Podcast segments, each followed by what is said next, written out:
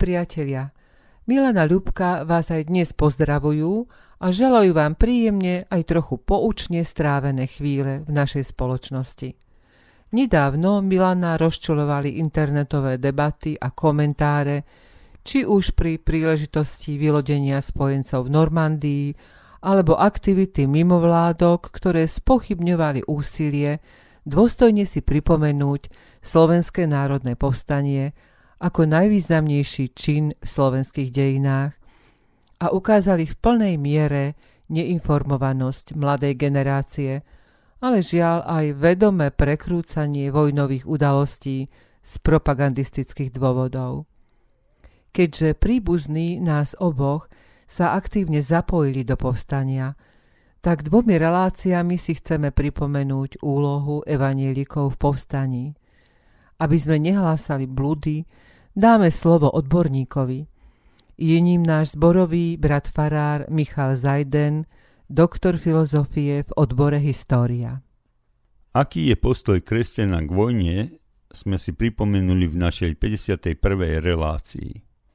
Hĺbšie zamyslenie na túto tému mal náš brat, emeritný generálny biskup Miloš Klátik, v šiestom čísle tohto ročného evangelického posla – kde v závere pripomenul potrebu poznania Luterových teologických spisov na túto tému. Žiaľ, v našej relácii niet dosť časového priestoru ísť do hĺbky tejto problematiky. V radosnej zvesti hovoríme o Bohu lásky a o pánovi Ježišovi ako našom spasiteľovi. Jeho atribútom je aj titul Knieža mieru. On nám dáva svoj pokoj, ako vraví Ján v 14. kapitole ale radca, ten duch svetý, ktorého pošle Otec v mojom mene, ten naučí vás všetkému a pripomenie vám všetko, čo som vám hovoril. Pokoj vám zanechávam, svoj pokoj vám dávam, nie ako svet dáva, vám ja dávam. Nech sa vám nermúti srdce a nestrachuje Zlatica Oravcová Sila Božieho pokoja O sila pokoja!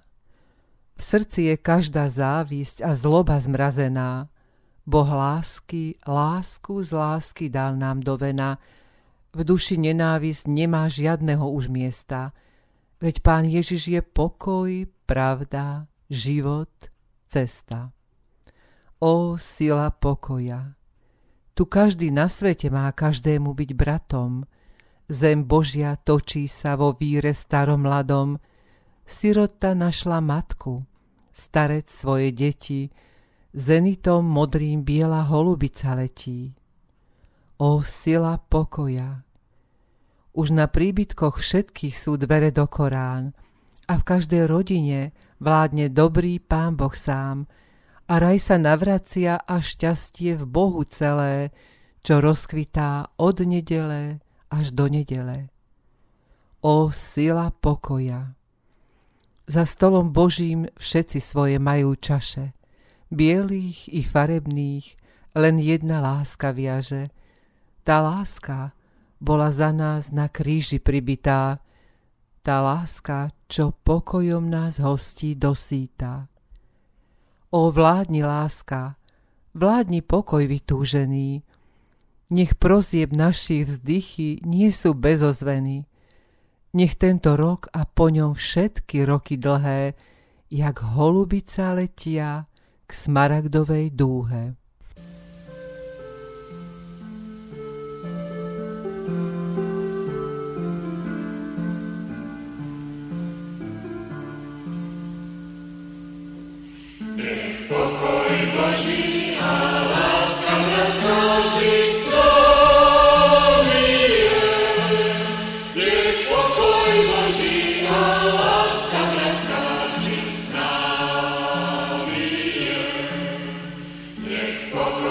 Regina, las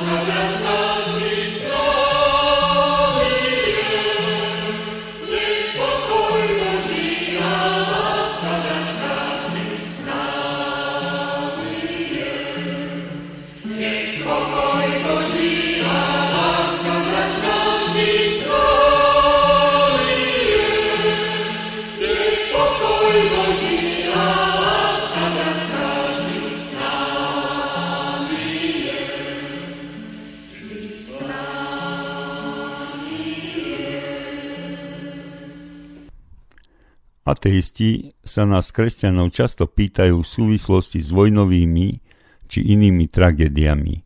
Kde je tvoj Boh, keď sa toto deje? A my vieme od pána Ježiša, že diabol bol vrah ľudí od počiatku. Vojna je teda jeho žatvou, keď ľudia prestupujú hromadne Božie prikázanie nezabiješ. Keď ale čítame starý zákon, Čítame tam o nekonečnom rade vojen a bitiek a kto nehľadí kristologicky aj na starý zákon, tak tam nevidí láskavú Božiu ruku vychovávajúcu Boží ľud.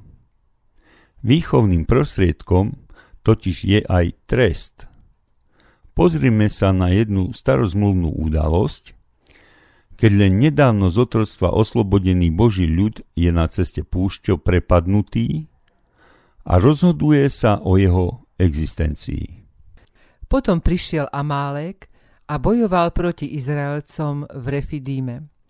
Mojžiš povedal Jozóvi, vyber nám mužov a výjdi bojovať s Amálekom, ale ja budem zajtra stáť na pahorku s Božou palicou v ruke.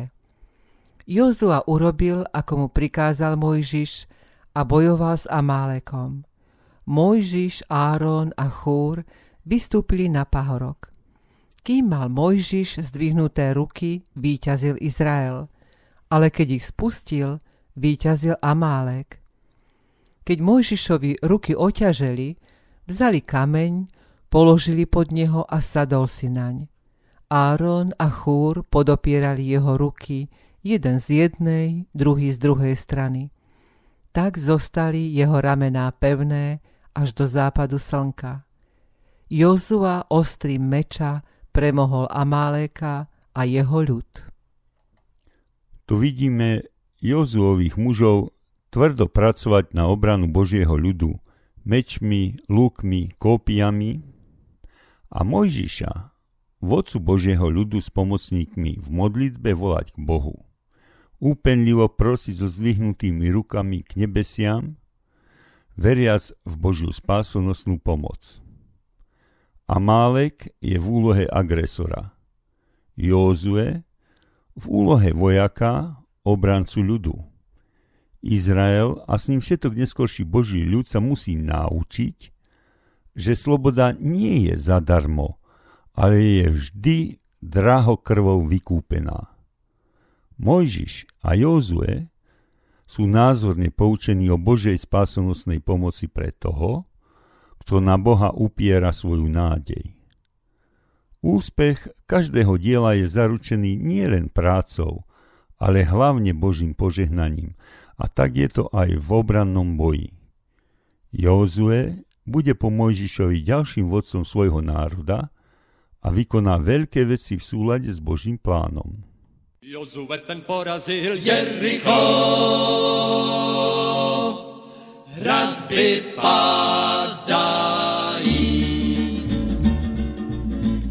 ten porazil Jericho, Jericho, Jericho. Jozue ten porazil Jericho, do hradby padají. Jozue ten porazil Jericho, Jericho, Jericho. Jozue ten porazil Jericho, do hradby padají. Jen si mluvte, jak silní jste v kramflecích, jen si stavte hradby z elegantních slov.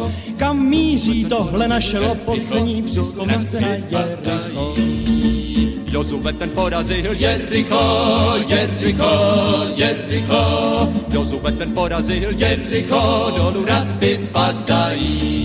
Kam pak sestro takhle z rána, kam chvátáš, bratře můj, odlož všechna svá dobrá předsevzetí a troubení připravuj, protože hospodin dal město tohle, v ruku tvou máš šanci, tak se snaž, rytmus ti dirigent udělí rukou svou a melodii. Jozue ten porazil Jericho, Jericho, Jericho. Jozue ten porazil Jericho, dolů hradby padají. a tak dav se tiše prodírá podél hradem nepříjemnou houštinou. Nikdo ani nešpitá, na stěnou. Avšak sedmého dne Josue rozkaz dal, ať se nikdo se svým hasem netají, nikdo se dělat kravál neosmíchal, dolů hradby padají. Jozue ten porazil Jericho, Jericho, Jericho. Jozue ten porazil Jericho, dolů radby padají. Jen si mluvte, jak silní jste v kramflecích, jen si stavte hradby z elegantních slov. Jak smíchu tohle naše lopocení při vzpomence na Jericho. Jozue ten porazil Jericho, Jericho, Jericho. Jozue ten porazil Jericho, dolů hradby padají. Jozue ten porazil Jericho, Jericho, Jericho. Jozue ten porazil Jericho, dolů hradby padají. Teraz odozdávame slovo bratovi farárovi Michalovi Zajdenovi, aby nám, milí priatelia, povedal pár slov o úlohe evanílikov v slovenskom národnom povstaní. Keď mám hovoriť o úlohe alebo vôbec o tom, čo robili alebo ako sa chovali slovenskí evanielici počas národného povstania na jeseň v roku 1944, tak je možno potrebné skôr ako vôbec nejako aspoň sa načrtneme ich úlohu a ich postavenie. Možno, že si položiť alebo skúsiť si zodpovedať na možno niekoľko takých otázok, ktoré nakoniec vôbec nie sú ľahké a ktoré sa vždy so železnou pravidelnosťou objavujú. E, tá prvá otázka je, že prečo kresťan má vôbec sa angažovať v nejakých násilných bojoch a vôbec teda zobrať zbran do ruky. Tá druhá otázka je, že či naozaj malo to význam a či to nebola nakoniec zrada, že vlastne v tom povstaní akoby bojovali e, Slováci proti svojmu vlastnému štátu. Nie sú to vôbec jednoduché a vôbec ľahké otázky, E, na ktoré sa vždy kládli všelijaké veľmi zjednodušené odpovede. No a potom samozrejme v súvise s povstaním je aj to, že už máme od konca druhej svetovej vojny hlavne pamätníci, ktorí pamätajú ešte socializmus. Vlastne akoby mohli by sme už napísať celý román o tom, kto všetko si privlastňoval a privlastňuje Slovenské národné povstanie Eh, dodnes mám eh, pred očami jednu publikáciu z 50 rokov, kde eh, tvrdila, tvrdil ten autor, nebudem menovať známeho slovenského spisovateľa, že vlastne vodcom povstania bol William Široký, ktorý ho riadil z väznice z Bratislavy pomocou motákov až po tvrdenia dnešných rôznych ľudí, ktorí hovoria, že E, preceňujú alebo e, naozaj dávajú obrovský význam tej bezvýznamnej pomoci, ktorá sa povstaniu dostala zo strany západných spojencov. Takže je to komplex rôznych všelijakých vecí a otázok a vôbec to teda na tieto veci hľadať odpovede je ťažké. Takže aspoň tak teda v stručnosti. Kresťan vie, že 5. Božie prikázanie hovorí nezabiješ. Slovo nezabiješ, ale nerovná sa slovu nezavraždíš, alebo, a to už teda to bôžne, čiže zabiť a zavraždiť je rozdiel. Vraždiť nesmieme za žiadnych okolností, ale zabitie samozrejme pri obrane je legitímna a normálna vec. Biblia nakoniec tiež pozná pojem obranná vojna alebo vojna za svoju krajinu, za svoju domovinu alebo boj proti hriechu, ktorý má ísť až do krvi. Takže samozrejme na to by sme mohli mať niekoľko iných relácií úplne s iným obsahom a s inými témami. Takže toto není, nikdy nebol problém zobrať zbran do ruky na obranu svojej vlasti, svojej rodiny, svojej slobody, nezávislosti. Tá druhá otázka už je konkrétnejšia. E, prvá Slovenská republika, lebo to je, myslím, presný názov, ktorý historici teda by mali používať, minimálne historici, bol štát, ktorý jednak vznikol z milosti Hitlera, e, nebol demokratický. E, to, že vznikol z milosti Hitlera v tej súvislosti a v tých politických reláciách Samozrejme, e, bolo to vtedy to najlepšie riešenie. Ale to, že bol nedemokratický a že postupne teda vlastne korodoval a stával sa z neho naozaj e, štát, ktorý mal veľmi silné znaky, fašistické, fašistické znaky. A samozrejme, že boli v ňom aj veľmi silné prúdy, ktoré koketovali alebo priam sa až stotožňovali s nacionálnym socializmom toho hrubého nemeckého razenia, o tom nie je pochyb. Takže e, čo bolo ale najhoršie pre nás, pre vtedajších našich dedov a otcov e, v evangelickej cirkvi bolo, že e, vlastne ten štát pod, hovoril, že je kresťanský. To kresťanské sa rovnalo katolícky. To bolo takmer na 100% tak. A evanelikom ten štát, alebo tí predstaviteľia samozrejme toho štátu, e, vyčítali, že sú čechoslovakisti, že sú zbohatlíci, že sú nenásytní a ja neviem čo všetko možné teda. E, teda vládla tam taká naozaj náboženská neznášanlivosť, alebo by som povedal interkonfesionálna neznášanlivosť, tá bola veľmi silná.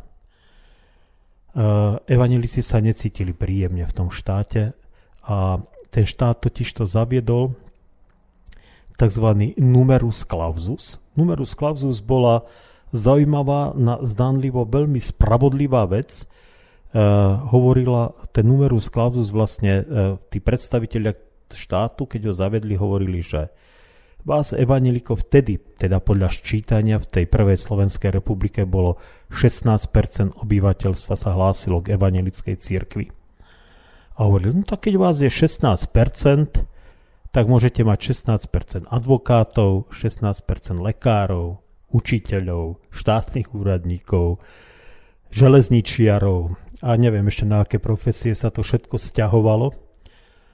A tí ostatní teda e, 4% e, boli Nemcov, takže 4% Nemci môžu obsadiť úrady a zvyšok teda my katolíci, pretože tie ostatné menšiny tam boli zanedbateľné. Aj Maďarov bolo, vtedy zostalo veľmi málo po viedenskej arbitráži e, na Slovensku. Ale toto je vlastne princíp, ktorý je jedným z hlavných dôkazov toho, že to bol fašistický štát, teda, alebo že mal veľmi silné tie fašistické rysy pretože e, úrady a dôležité expozitúry sa neobsadzujú podľa e, náboženského alebo národnostného kľúča, ale podľa toho, kto je aký nadaný a schopný. Pretože mať tam 80% e, príslušníkov svojho náboženstva neznamenalo, že tam bolo 80% schopných a šikovných ľudí. To bolo to bol problém toho štátu. No a to samozrejme vyvolávalo potom tie neustále trenice, pretože evanielici samozrejme sa vždy ozývali, pretože problém toho bol, že ani ten numerus clausus sa nedodržiaval. Že častokrát a v mnohých prípadoch ani tie percenta sa nezachovávali, alebo dokonca tam, kde teda evanelikov bola väčšina v tých evanelických regiónoch, tak zrazu väčšina úradníkov aj tak bola katolíkov, No tak to všetko vyvolávalo tieto nespokojné nálady a, a tak vlastne evanelici, ktorí, slovenskí evanelici, ktorí by za iných okolností neboli by mali možno až taký zásadný problém sa stotožniť s tým, že máme ako Slováci svoju republiku, svoj štát, tak samozrejme sa s týmto štátom nestotožnili. Teda nebol demokratický, a bol nespravodlivý a mal fašistické jednoznačné prvky. e, musím povedať, že mne sa nepáči, keď sa jednoznačne povie dnes, že slovenský štát, Slovenská republika prvá, bola fašistickým štátom. Mala veľmi silné fašistické prvky, ale úplne fašistickým štátom zase nebola. Predsa len e, ten katolicizmus sa nerovná fašizmu. To je samozrejme, samozrejme to nie je pravda. To, to není korektné a to teda si dovolím teda takto povedať. No, takže toto boli tie veci. E, ďalšia vec, ktorá bola v tom slovenskom, tej slovenskom štáte, teda v tej prvej Slovenskej republike, veľmi nepopulárna, že Vojtech Tuka e, vlastne vypovedal vojnu e, Sovietskému zväzu bez akýchkoľvek schválenia vládov alebo slovenským snemom proste urobil to svojvoľne. Aj keď teda Sovietský zväz bol samozrejme bolševická diktatúra, ale predsa len to bolo na Slovensku vnímaný ako štát uh, slovanský. Vojna, tá vojna bola vnímaná ako vojna proti bratskému ruskému národu, Ukrajincom, Bielorusom, ktorí boli naozaj vždy vnímaní ako naši bratia. Tá slovanská vzájomnosť samozrejme vždy fungovala, vtedy bola ešte veľmi silná, možno silnejšia ako dnes. Takže tá vojna e, neprispela teda k tomu, že by e, slovenskí evanielici, ktorí boli odchovaní e, tou ideou slovenskej vzájomnosti od čias Jana Kolára, ktorý samozrejme s touto ideou teda veľmi silne prišiel, štúrovci, ktorí v tejto idei samozrejme vychovávali svojich priaznivcov.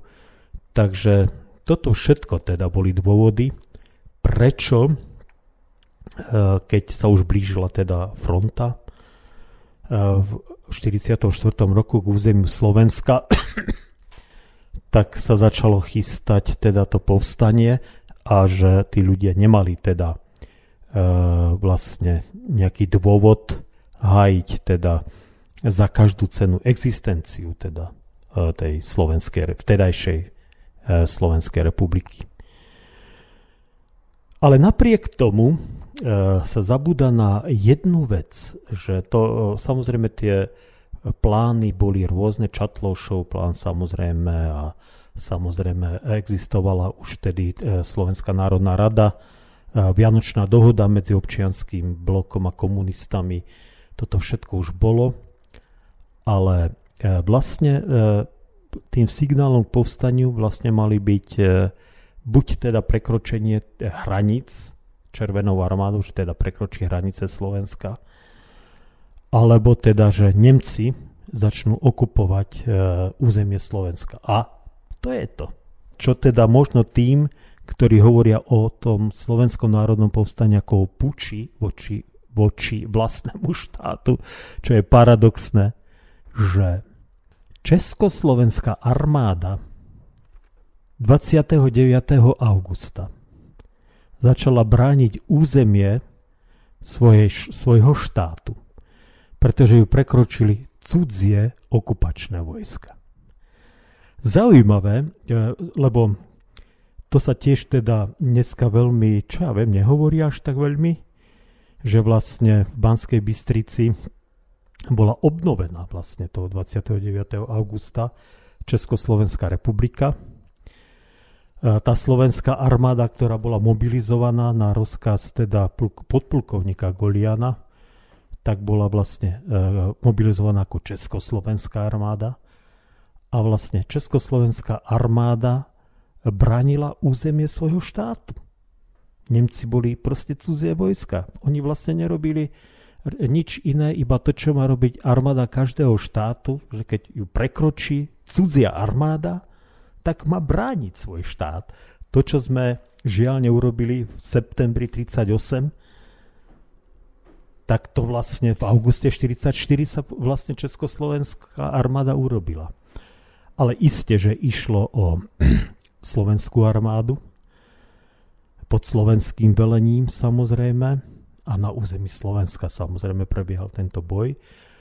E, samozrejme tam boli tie politické dôvody, že Československá republika sa obnovila preto, aby už existovali tie dohody, hlavne so Sovietským zväzom. Už bola podpísaná spojenecká dohoda ale samozrejme aj západné mocnosti už akceptovali československú vládu v exile na čele s prezidentom Benešom. Takže skutočne to bol ozbrojený zápas proti cudziemu okupantovi a pomohol nám teda k tomu, že sme sa stali súčasťou teda potom tých výťazných mocností.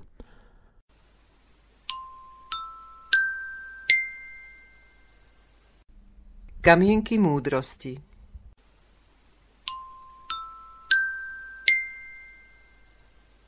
Kde nie je Boha, všetko je dovolené.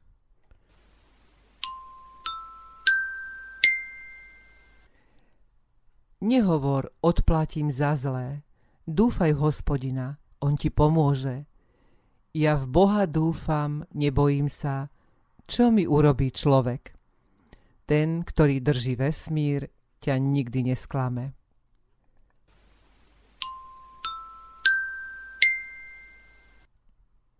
Hospodin mocnosti je s nami, hradom prepevným je nám Boh Jákobov.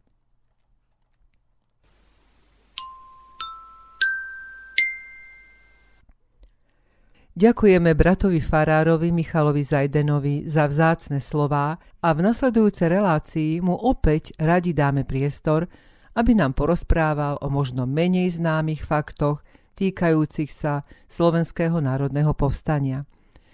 Na záver sa môj vnúčik Jakubko obráti k Pánu Bohu slovami básne od Milana Rúfusa Modlitba za mier. A záverečná pieseň vyjadruje našu vieru, že napokon Pán Ježiš Kristus ako knieža mieru zvíťazí. Napomeň našich otcov Bože nad hviezdami.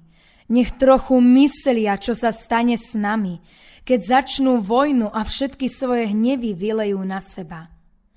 Tie hnevy ako plevy pokazia zem i nebo bude choré. Napomeň našich otcov, ty tam hore – že sa to nesmie, že ako ty si svetý, aj zem je svetá, veď chodia po nej deti. Tam mieru